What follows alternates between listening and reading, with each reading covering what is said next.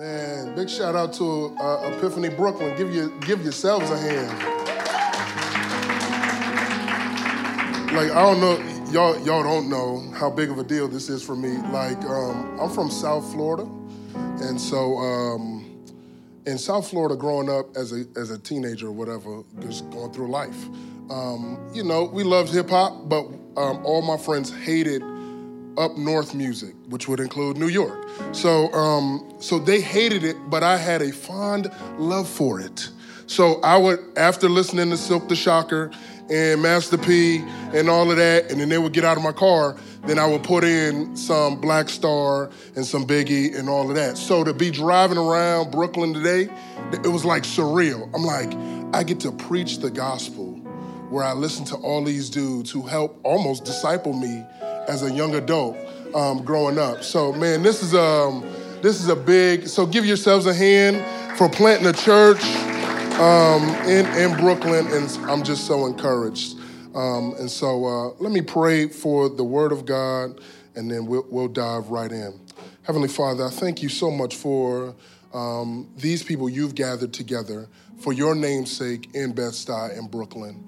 Lord, you know the needs, you know the issues facing the city, facing the people that live and dwell here. And Lord, we pray that your power would dwell um, through these people into these streets.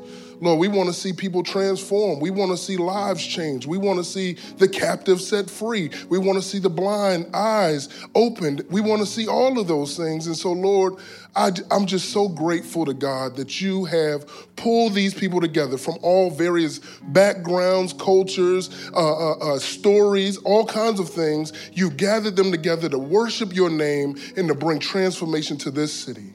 And so, Lord, I thank you for the honor and the privilege that I have to share the word with them. I pray that it would be an encouraging word, an uplifting word, a challenging word, a word that we would hear and not just be hearers, but we will be doers of your word. I pray all these things in Jesus' name. Amen. All right, well, I'm gonna need some water, so excuse me. All right, so we're gonna be looking at Jeremiah chapter 38, verses 1 to 13. So if you have your Bible, please look at Jeremiah chapter 38, verses 1 to 13. Jeremiah 38, man, got all kinds of stuff in my pocket. Okay. Jeremiah 38, verses 1 to 13, and we're looking at the verse first few verses here. We're going to break this down. I think it'll be an encouraging word for you. It was encouraging to me, and so I pray that it will be uplifting to you as well. Hear the word of the Lord. Now, Shephatiah, the son of Mattan, Gedaliah, the son of Pashur, Jucal, the son of Shelemiah, and Pashur, the son of Malchiah, heard the words that Jeremiah was saying to all the people. Thus says the Lord he who stays in this city shall die by the sword, by famine, and by pestilence. But he who goes out to the Chaldeans shall live. He shall set, have his life as a prize of war and live. Thus says the Lord This city shall surely be given into the hand of the army of the king of Babylon and be taken. Then the official said to the king, Let this man be put to death, for he is weakening the hands of the soldiers who are left in this city and the hands of all the people by speaking such words to them. For this man is not seeking the welfare of the people, but their harm. King Zedekiah said, Behold, he is in your hands, for the king can do nothing against you. So they took Jeremiah and cast him into the cistern of Malchiah, the king's son, which was in the court of the guard, letting Jeremiah down by ropes. And there was no water in the cistern, but only mud. And Jeremiah sank in the mud. When Ebed Melech, the Ethiopian, a eunuch who was in the king's house, and heard that they had put Jeremiah into the cistern, the king was sitting in the Benjamin gate. Ebed Melech went to the king's house and said to the king, My lord the king, these men have done evil in all that they did to Jeremiah the prophet by casting him into the cistern, and he will die there of hunger, for there is no bread left in the city. Then the king commanded Ebed Melech, the uh, Ethiopian, Take 30 men with you from here and lift Jeremiah the prophet out of the cistern before he dies. So Ebed Melech took the men with him and went to the house of the king and to a wardrobe in the storehouse and took from there old rags and worn out clothes, which he let down to Jeremiah in the cistern by ropes. Then Ebed Melech the Ethiopian said to Jeremiah, Put the rags and clothes between your armpits and the ropes. Jeremiah did so. Then they drew Jeremiah up with ropes and lifted him out of the cistern, and Jeremiah remained in the court of the guard. This is the word of the Lord. So, as Gabe said a moment ago, we're planting um, a church in uh, Brook, uh, Brooklyn. Man, wow uh, planting a church in Baltimore. Myself and Pastor Trevor from Epiphany Camden, maybe you've seen him, Melissa T, uh, get her album, it's on iTunes, all that. Um, please, uh, we, we, we're considering this idea of planting, and you are a huge inspiration in that. So, as a guy coming from South Florida um, to Camden to learn how to plant a church, do a residency, do all the stuff, travel. I came up to Epiphany Brooklyn's um, uh, vision nights, and I came and I got to see what this would look like in the early fledgling stages of a church plant in the city. And so now, as we look towards Baltimore, we're, we're, considering these things and we're taking notes and all of that. I'm looking at how fly this stuff is, and I'm like, yo, this is dope. I don't know if we can be this cool in Baltimore because we're just not that cool, but whatever.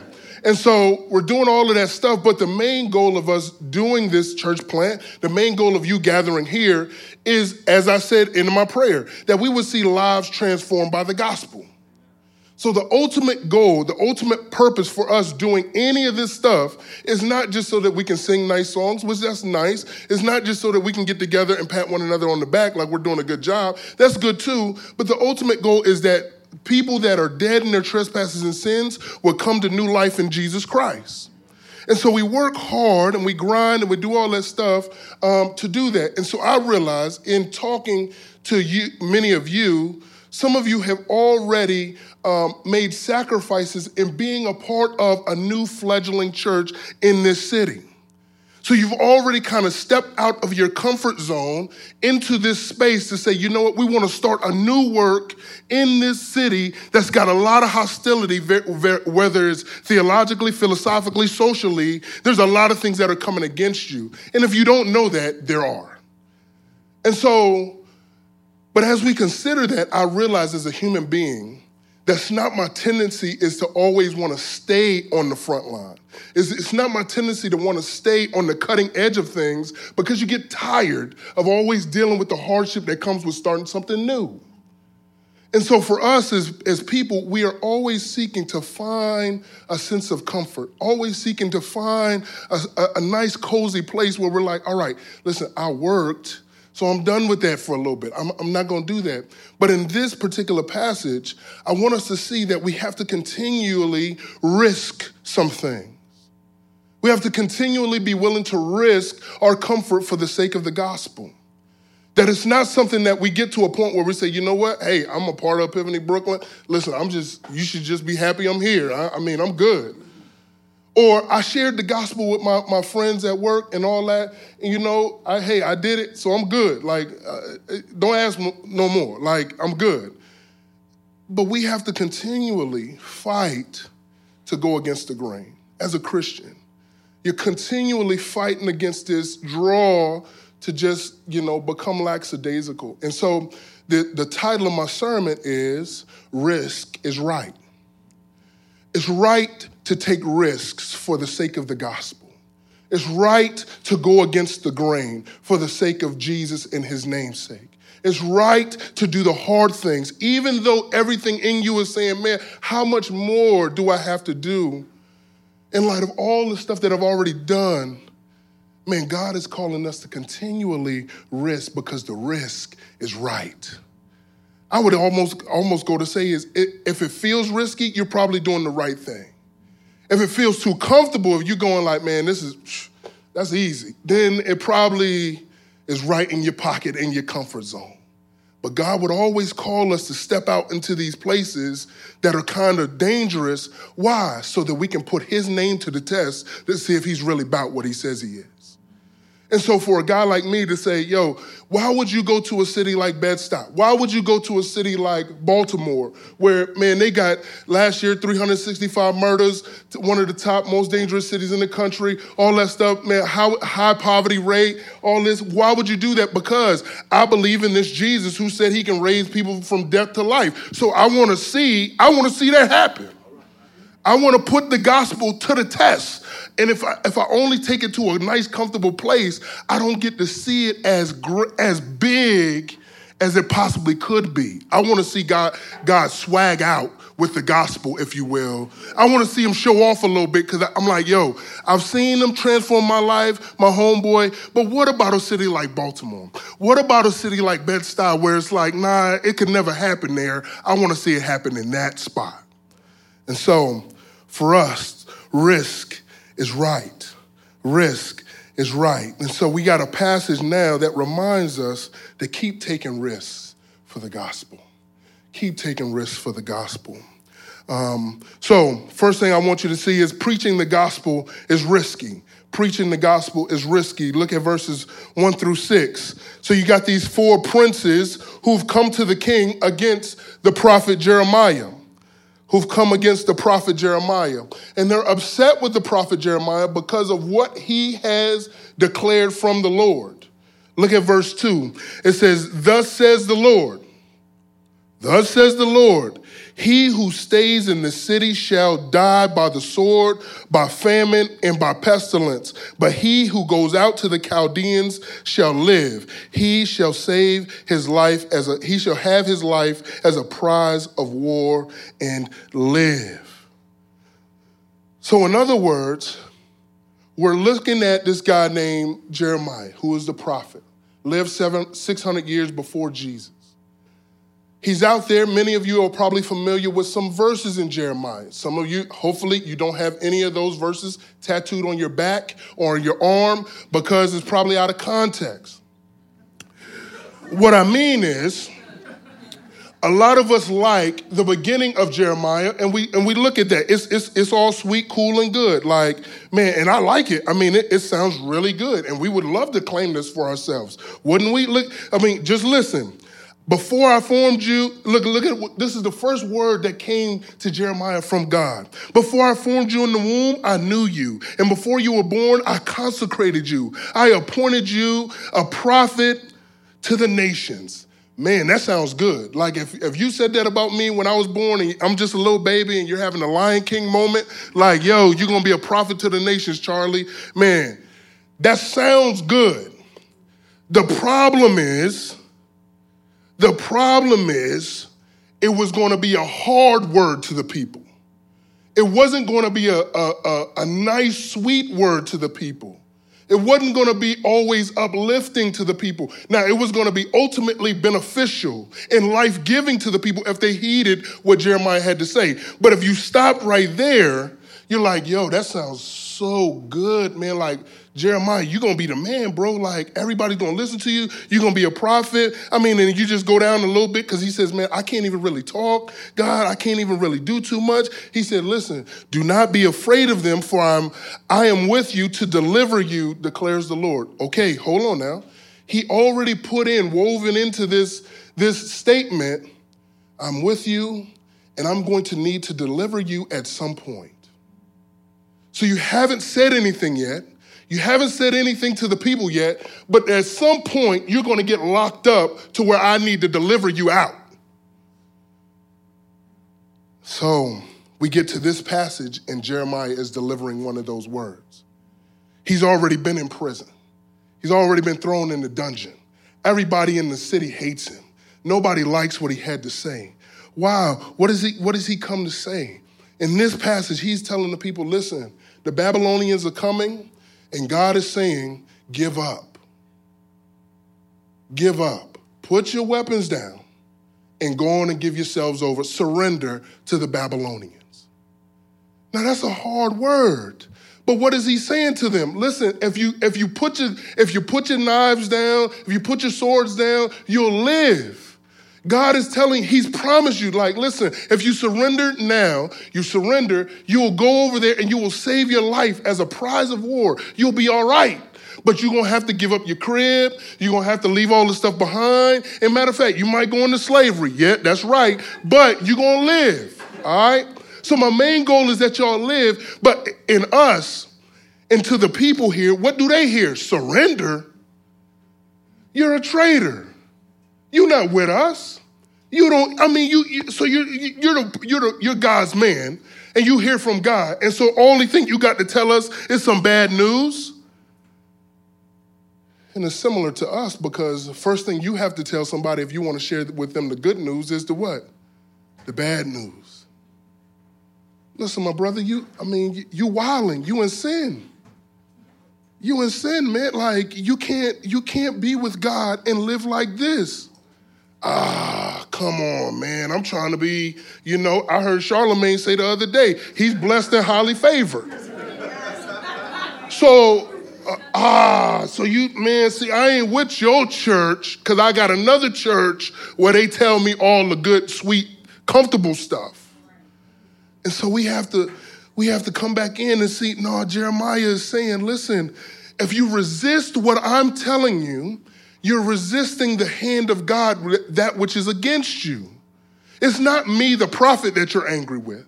It's not you personally that your friend has a beef with when you tell them that they're in sin or that they're, they're, they're, they're uh, uh, uh, uh, sociologically or theologically wrong. No, it ain't, it ain't just that they mad with you. It's that, no, you've said something about them that God is against them. And that's a harsh, that's a scary, that's a that's a fearful, that's a that's all kinds of things that nah, I ain't with that because everybody my whole life has told me that I'm good. And you're saying no, so you're a sellout. You're a sellout. Look at verse 3. Look at verse 3. Thus says the Lord, the city shall surely be given into the hand of the army of the king of Babylon and be taken. So give up. There are moments in our lives where we have to consider, and if you're a Christian, at some point you had to surrender. You had to surrender your rights. You had to surrender. We just sang the song, it sounds so good. But then it's hard when I'm in a relationship and we ain't married and I'm trying to make a move, and then I got to surrender my desires because someone else told me so. Because God of heaven told me I had to. Like, this isn't the way to go. And so there's, there's moments where we can throw in the towel and it ain't punking out. There's moments when we can quit some things and it ain't giving up. It's the right thing to do. And so to fight the Babylonians in this particular context would be to fight against God and his word. And Jeremiah, as a man of God, stands tall and says, Put your weapons down and surrender. That's a hard word to tell people.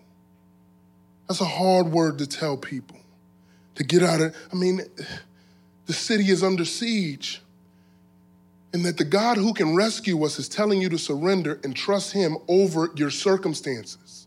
What logically seems right. That's what sometimes we have to do. So you see what happens? These four political officials come to the king and ask for the death penalty for Jeremiah. It's risky to proclaim the truth of God. It's not easy to tell the world what God has said. It's, it isn't hard to use. Now, listen, it ain't hard to use religious mantras like I just said. Well, we're blessed and highly favored. You know, you just ask God and He got your back. You know, everything's just gonna be sweet. He ain't gonna give you nothing that you can't handle, so don't worry about it. You know, cast all your cares upon Him. Now, all of that stuff sounds good just from a standard religious statement. But if you've not surrendered yourself to Christ and submitted to Him, it don't mean nothing.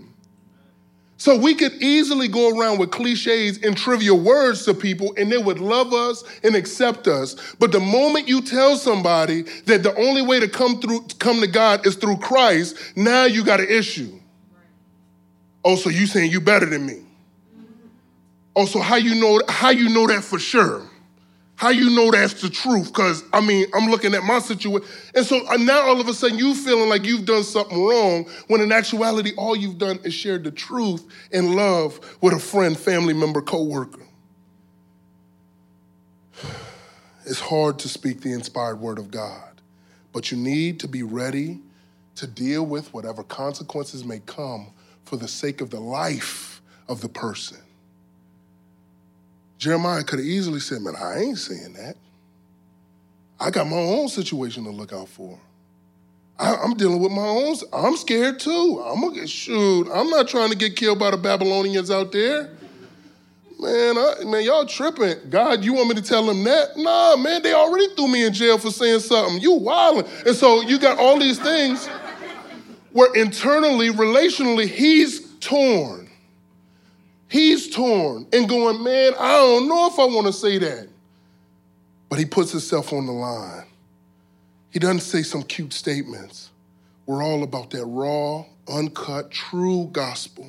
The gospel that can save lives, the gospel that can rescue lost people, the gospel that can open up blind eyes. That's what we're about. So if I want to see that, I've got to give it to him how it's been delivered to me. How it's been delivered to me. So, Jeremiah has these political officials seek his death. He was, dis- he was discouraging the people, walking around saying, Man, y'all better give up. Y'all better give up, man. Listen, God said if, if you go over there, you're going to be all right. But I'm telling you, you got to drop your weapons, drop your swords. And people are getting discouraged. I, and I can imagine what they're saying is true. He's not going around telling people, man, it's going to be all right. Hey, we we going to make it. You know what I'm saying? Hey, just keep fighting. No, he's telling them, man, it's going to be uncomfortable. It's going to be uncomfortable. And I want to save your life. So you have to do something illogical in order to see that take place. But you have to ultimately not trust what I'm saying. I've said, Thus says the Lord. I've said what God has said. So you have to trust me, even though you have to trust the word of God, even if you don't like me. So, as Christians today, we got to be very careful because looking at this passage, if we're hoping a political official will come and rescue us and protect us, you're in a bad situation. Look at what King Zedekiah did. He was a pushover. He was a pushover. How do I know this? Because in the last chapter, he's gone to Jeremiah in private and said, What is the word of God said? He said, Yeah, I got you. All right, come on up out of prison. Man, they treating you dirty. So he's put him in position. And so you'd think that when they, when these political officials came to king to the king saying, "Man, listen, Jeremiah's out here telling these people to give up and surrender. What you gonna do about it? We need to kill this man because he's making everybody scared and nervous. He's bringing the morale down. What does he do? Man, the king can't do nothing. I can't do nothing. It's up to y'all. He was a pushover. He didn't defend the man of God. He gives into their plot saying, his, My hands are tied.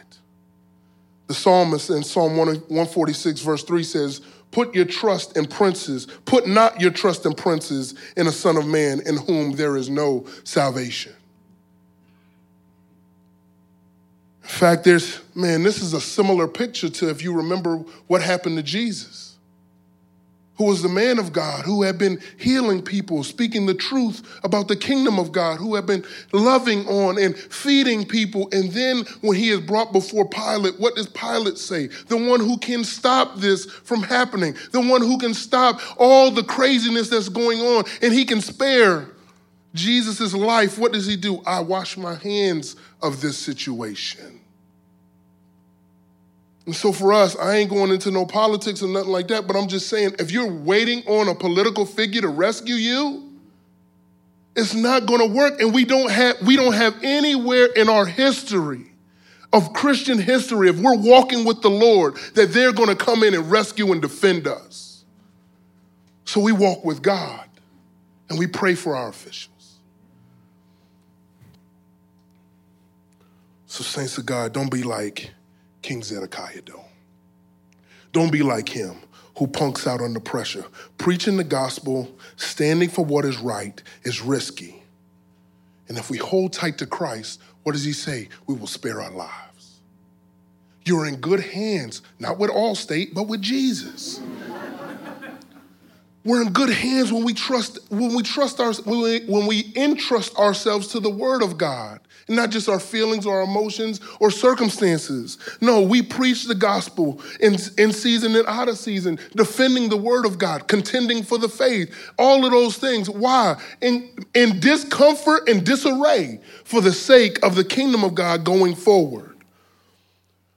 But for us, man, we got we got Twitter followers and Instagram friends and, and, and all kind of stuff. I need likes on my situation to make me feel good.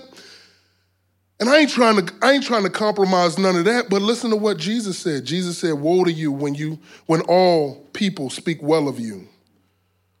For so their fathers did to the false prophets.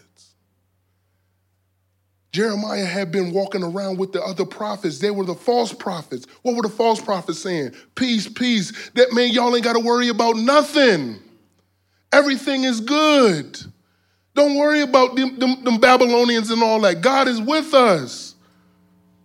But then the man of God spoke a word directly counter to that, and he was thrown. They, they coming at the king talking about we need to put him to, to death. Preaching the gospel is risky, and it comes with consequences. So for Jeremiah, they dropped Jeremiah in a cistern. And so a cistern is a is a is a um, a storage, a way that they would store grain and water and all kinds of things in the ancient Near East. So what it was is like a chimney. If you got a you got a long stack at the top and then it's a round, it's rounded out at the bottom, but it was underground. So all you would see is kind of like a well, but there's no source of water underneath. It was just there to keep keep things cool or to store things in the ground. And so it would be three, four feet wide at the circle at the top, and then you could send a bucket or something down there and you can get some water out or you get your grains out, whatever you were storing down in there. And so for Jeremiah, this is what they did. They said, let's put him in the cistern. So it's a long, skinny neck, and then there's just this big cavern down at the bottom.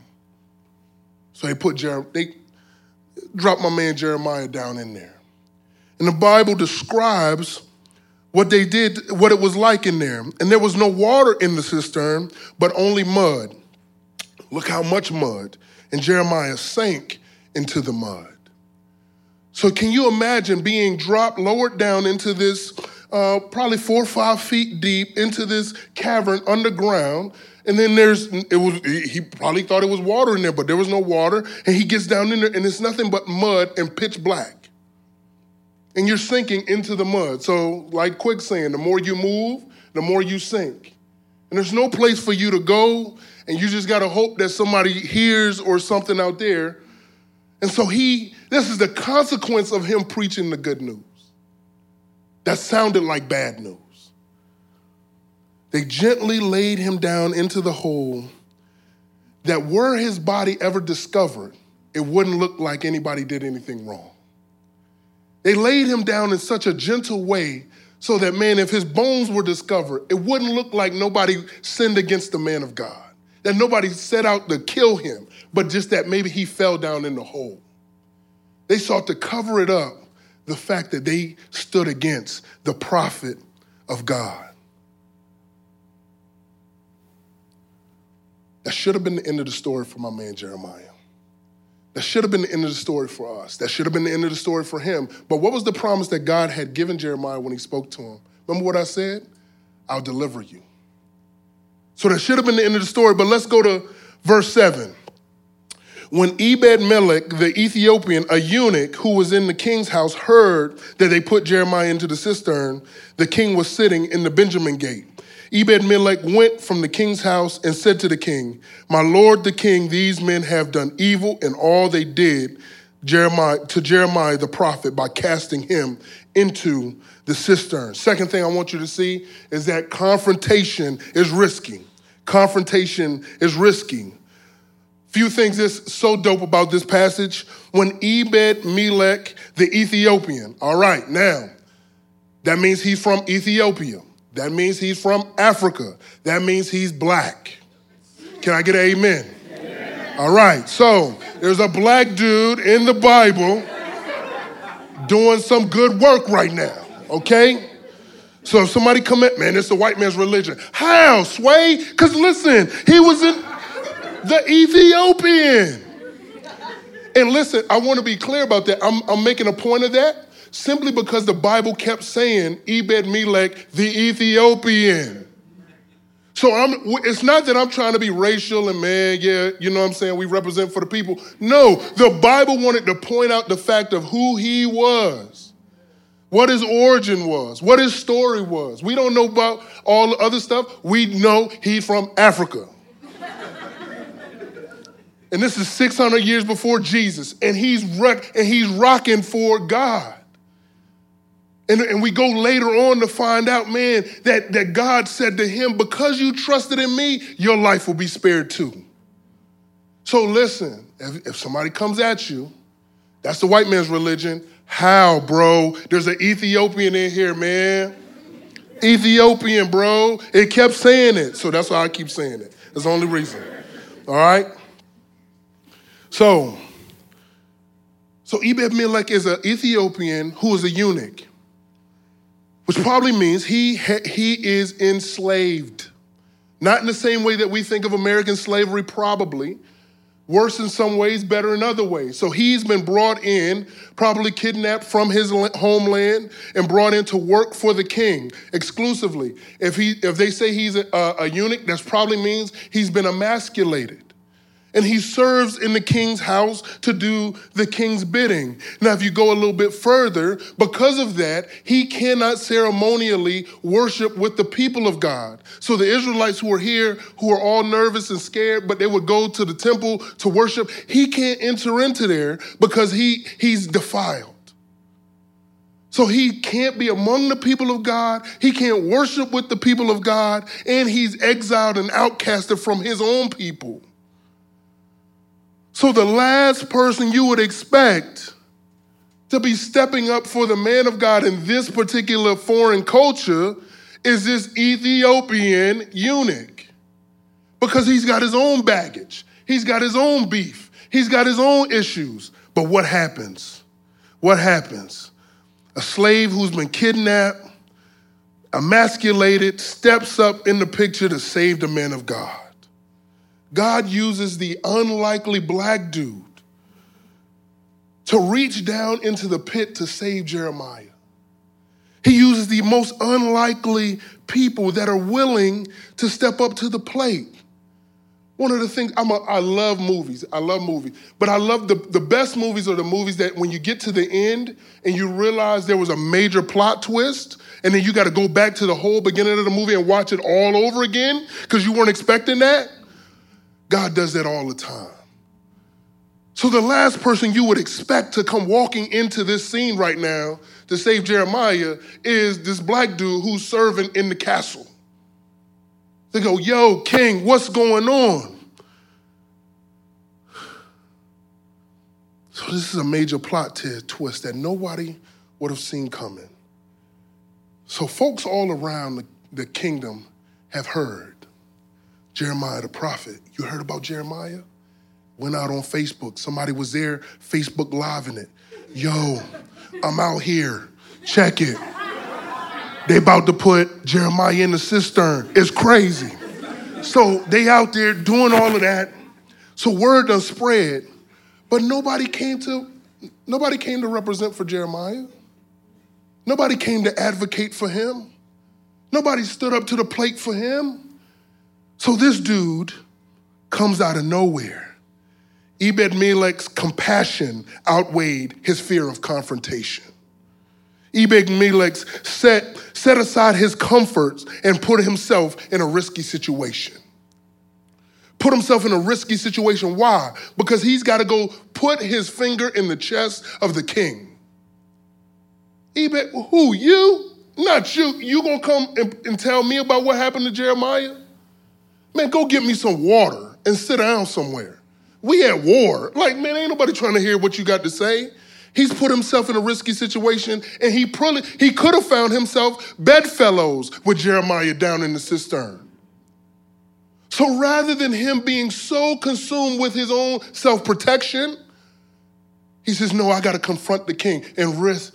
It's right to risk in confrontation to save the life of others.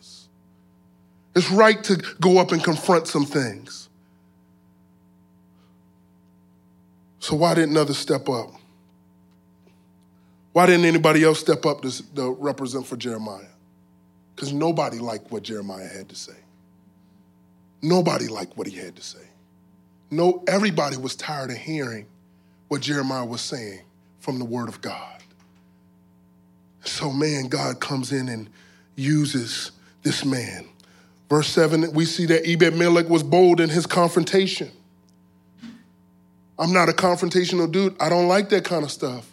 But I'm looking at this man who was just a servant in the king's house. He was bold in his confrontation. He went out to the king and spoke to him to his face. No subtweets, no likes, nothing like that. He ain't block him on Facebook so you ain't know he ain't friends with you and all of that. Nah, he walked out from wherever he was when he heard, knew that the king was sitting at the Benjamin gate, and he walked out to him. He was bold in his confrontation in order to do what God has called us to do, we must be bold. In order to go out into these streets and proclaim this stuff and to live this stuff how we say it, and we all about Jesus and represent for the gospel and all of that, we have to be bold in our proclamation. Now, that ain't mean you got to be all loud and boisterous and rude. There's a difference between being rude and bold. But we have to be bold in our proclamation. We're not fearful people. Why? Because God is with us. I think about the Apostle Paul. Paul got stoned in Lystra. Paul got stoned. He's outside the city, left for dead. Rather than Paul, I don't know, maybe he had some screws loose, maybe he got hit too hard in the head. But Paul, I'm thinking, Paul, you got beat down. They stomped you, they hit you in the head with rocks. Keep on trucking to the next town, my brother. Just keep it moving. You don't got to go back. Paul walked right back into Lystra. And that's where we pick up Timothy. Timothy goes on to pastor church plants in other places. So I don't know, there's this foolish nature about being a Christian that we just go against the grain like that sometimes. But we must be bold and not fearful. Ebed Melech was morally outraged. He was fed up with the situation. He was fed up. He was he had a righteous indignation about what had happened to the prophet. Look at verse 9. My Lord the king, these men have done evil in all that they did to Jeremiah. They have done evil. It's not that, man, that was messed up. Not, it's not that, man, wow, man, I don't know if I would have done it like that. It's not that he would have just, he would have waxed it a little bit nicer. No, he said, these men have done evil. And by saying that these men have done evil to the prophet Jeremiah, he is implicating the king as well. So he spoke the truth to power. He was confrontational. He was willing to stand up and say, This isn't right. This is wrong. This is evil. And we have to be willing to do the same thing. Listen, that's a risky move. Who are you to tell me this is wrong? Who are you to say, man, so since when did you get all high and holy? You, not you. And it's the same type of situation that we would face. It's a risky move, but he exposed the king in confronting him because the king was complicit. And Ebed Melech is not just, listen to me, he's not just an angry black man. I love it that he is a black dude and he's angry, but he's not just an angry black dude. This is a sober, rational, clear minded thing that he is doing. He's walking out, he's processing, man, I could die. Wow. But Jeremiah's down in the cistern. He's gonna die. And he's going all kinds of things. He's thinking through all the implications of what he's saying. And as he goes out to the king, he is being clear-minded and sober in what he in his disposition. Paul tells us something else in uh, uh Timothy in 2 Timothy chapter 4. I charge you in the presence of God and of Christ Jesus, who is to judge the living and the dead, and by his appearing in his kingdom, preach the word. Listen, be ready in season and out of season, reprove, rebuke, and exhort with complete patience and teaching. For the time is coming when people will not endure sound teaching, but having itching ears, they will accumulate for themselves teachers to suit their own passions and will turn away from listening to the truth and wander off into myths. Listen to this. As for you, as for you, always be sober minded, endure suffering, and do the work of an evangelist, fulfill your ministry. Now, that's written to Timothy as a pastor in a, in a crazy city, but that's also written to us as any Christian. As for you, be sober minded. We don't back down because stuff gets hard. We stay clear. We don't get emotional because somebody came at us. Why? Because I know you ain't mad with me personally, you mad with the word of God. The risk is worth it. The risk is worth it. Verse 11 to 13. Many times we don't take a risk of sharing the gospel with others or speaking up for others because we're afraid of the consequences. We're afraid we might lose a relationship. We're afraid it might cost us a little something, cost us time. I ain't got time to deal with them. I don't like them. They said this stuff about me. I ain't gonna share nothing with them. In our text, we are faced with a situation that none of us would like to be in. That your life is on the line for speaking the truth on behalf of another person. That's where Jeremiah was, and that's what Ebed Melech was. But we serve a God who is greater than any of the circumstances we find ourselves in. Look at verse 10. Look at verse 10. It says this Then the king, then the king who was implicated, then the king who was a, a, uh, a punk, who didn't stand up for the man of God, then the king who had the right to kill Ebed Melech, then the king commanded Ebed Melech the Ethiopian, Take 30 men with you from here and lift Jeremiah the prophet out of the cistern before he dies. The risk is worth it. The risk is worth it. We serve a God who has the heart of the king in his hands. Proverbs 21 says, The king's heart is a stream of water in the hand of the Lord, and he turns it wherever he will. So you have the opportunity, listen, preaching the gospel is risky. Then I'm going, confrontation with this gospel is risky. But I gotta go speak the truth to somebody, and I don't know what's gonna happen, but we're, we're resting our souls in the fact that the king's heart is in the Lord's hands. Let us be reminded of the doctrine of sovereignty reminded of the, of the power and the prestige and the majesty of God, that He is the one who rules and reigns over all things. Now, it can seem like your boss is, it can seem like your, the person your relationship is, it can seem like your friends or family members, man, they can ruin everything about me. They can troll me on Facebook. Man, just, I don't want to deal with none of that. But listen, I serve the God who rules and reigns over all things. That's the doctrine of sovereignty.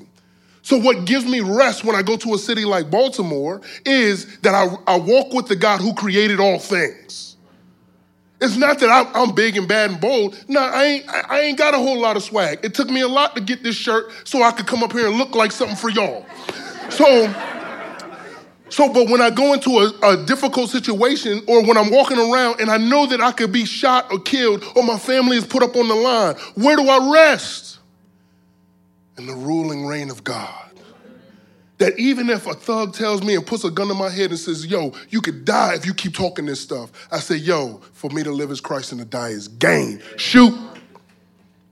Shoot me. Because I get to be with Jesus. It's a win win situation. So the risk is worth it. Why? What, what, what, what happens he says to Ebed Melech the Ethiopian, the servant, man, go get 30 dudes and go pull Jeremiah up out of the hole. And look at, look at Ebed Melech. He goes running into the house. And see, some of y'all are saying, well, I ain't a pastor. I ain't been to seminary. I don't know how to talk like that, all this and that. Ebed Melech was a servant. And God used him in his role specifically to be able to rescue Jeremiah. How do I know that? Because Ebed Melech went into the back of the house where he, where he knew it was some old rags and some stuff at that nobody else ain't know about. So he went back there and pulled out the, the old rags, knew where some ropes was at, and said, listen, the man had a plan. We gonna get Jeremiah out, but we ain't gonna do we ain't even gonna do him rough. I'm gonna get them rags, we gonna wrap it around the rope, we gonna pull him out comfortably. We're going to pull Jeremiah out comfortably. So he tells down to Jeremiah, Yo, Jeremiah, you down there? Yeah, I'm here. What's up? Yo, um, you don't even know me. It's the black dude that works in the house. okay, cool, man. What's up? Listen, I'm gonna throw some old dirty rags down there. I want you, I'm gonna drop some ropes. I want you to wrap the rags around the ropes, put them under your armpits. Look at the specificity specificity. And like, like, like this is crazy. He knew how to rescue Jeremiah comfortably. So for us, when we go in and we preach the gospel, I ain't telling you to go preach no hard, rough word to people. Yeah, it's hard and it's cutting, but man, it's loving. So that even as we rescue people, we don't pull their arms off. Man, you stupid. Man, just come on to Jesus, man. Quit wilding. Ah. And so now we ain't got to do it like that. Listen, bro, I love you. But if you keep on going this way, it's going to go bad for you. For the wages of sin is death. Man, but man, I serve a Jesus that came to bring life. Come on, man. People go, ah, oh, I can I can rock like that. Why? Because you haven't, because you gave them the rags and the ropes to pull them out of their sticky situation. So the risk is worth it. I'm gonna say this last thing. If you've watched carefully at this entire story, Jesus has been all throughout it. See, when we walk through the scriptures, Jesus even said it himself. Jesus even said it himself. He says, All the scriptures point to me. All of them. So I've been walking y'all through Ebed Melech, the black dude, love it, Ethiopian. And then Jeremiah, this punk pushover king. But listen, listen. You search the scriptures because you think in them you have eternal life. And that is they bear witness about me. This whole story has been about the work that Jesus would come to do. How do I know? Let's look at it together real quick. Jesus is the greater Jeremiah who came to proclaim the truth so that lives will be eternally spared. Jesus is the greater Jeremiah who proclaims the good news, yet is condemned to death. But he was pierced through for our transgressions, he was crushed for our iniquities. Jesus is the greater Jeremiah who could not, who could find no advocate, although he came to bring a message of rescue and salvation. Jesus is the greater Ebed Melech, who was far from his heavenly home and yet became a servant. Jesus said, even as the Son of Man came not to be served, but to serve and to give his life as a ransom for many. Jesus is the greater Ebed Melech who was unknown, yet came, became known only to serve, not only to serve, but to save. Who is this man who comes preaching these things? Where did he learn such things as this? Jesus is the greater Ebed Melech who thwarts the plans of kings and judges in favor of his people. Jesus is the greater Ebed Melech who called out to you when you were sinking and dying in your own sin. Jesus is the greater Ebed Melech who, who gently lifts you up out of the jaws of death and brings you back to life. Listen to what Jesus said in Luke 4. The Spirit of the Lord is upon me because he has anointed me to proclaim good news to the poor. He has sent me to proclaim liberty to the captives and recovering of sight to the blind and to set liberty to those who are oppressed. And God didn't give Jeremiah a pass because he went through some hard stuff. Because after Jeremiah got up out of the pit, he had to go right back to the king and tell him some more hard truth. So for us, we rest in the beauty and the grace and the mercy of Jesus Christ because he died for us. He's rescued us, but He has also sent us into a hostile world to take risk on His behalf. But this is a risk if you know you're going to come out all right. How risky is a surefire situation? How risky is it to know that the kingdom of God will reign, that He will come back and transform and renew all things? That's not a risk at all. It's a momentary risk, but we gladly take it for the sake of our King Jesus. Amen? Amen. Let's pray together. Heavenly Father, I thank you for your grace. I thank you for your love, for your mercy. I thank you for taking the risk on our behalf. Lord, you saw us broken, beat up. We have nothing to offer, but you sent your very best on our behalf. Lord, when we didn't even know you, you had died for us. And some would say, man, how could you risk on my behalf? You know all my struggles. You know how, how much I'll be wilding, how much I'll be dealing with. How did, how did you know? Because, Lord, you knew how sweet things would be. You say to all of us, taste and see that the Lord is good. Lord, you know how sweet things would be if we would just trust you. It ain't a risk for you. So, Lord, I pray that you would give us boldness like Ebed Melech, that you would help us to stand on the gospel like Jeremiah, that you would continue to deliver people from the pit like you expressed in this story. Lord, would your gospel go forward through each and every man and woman in this, in this vicinity of this church? Lord, would you transform this city because of what you have done? And would we get the testimony like Ebed Melech in chapter 39 that because you trusted me, your life will be spared. May that be our testimony, God. That when we get to the, that last day, when we're fearful and nervous and trembling and saying, I don't know if I've done everything right, I pray, God, that these men and women would look in your face and you would say, Well done, my good and faithful servant. You have trusted me with your life, and now you have earned your life. And so, Lord, I pray, I pray that we would be men and women who proclaim your gospel with boldness, with truth, and with love and compassion. In Jesus' name I pray. Amen.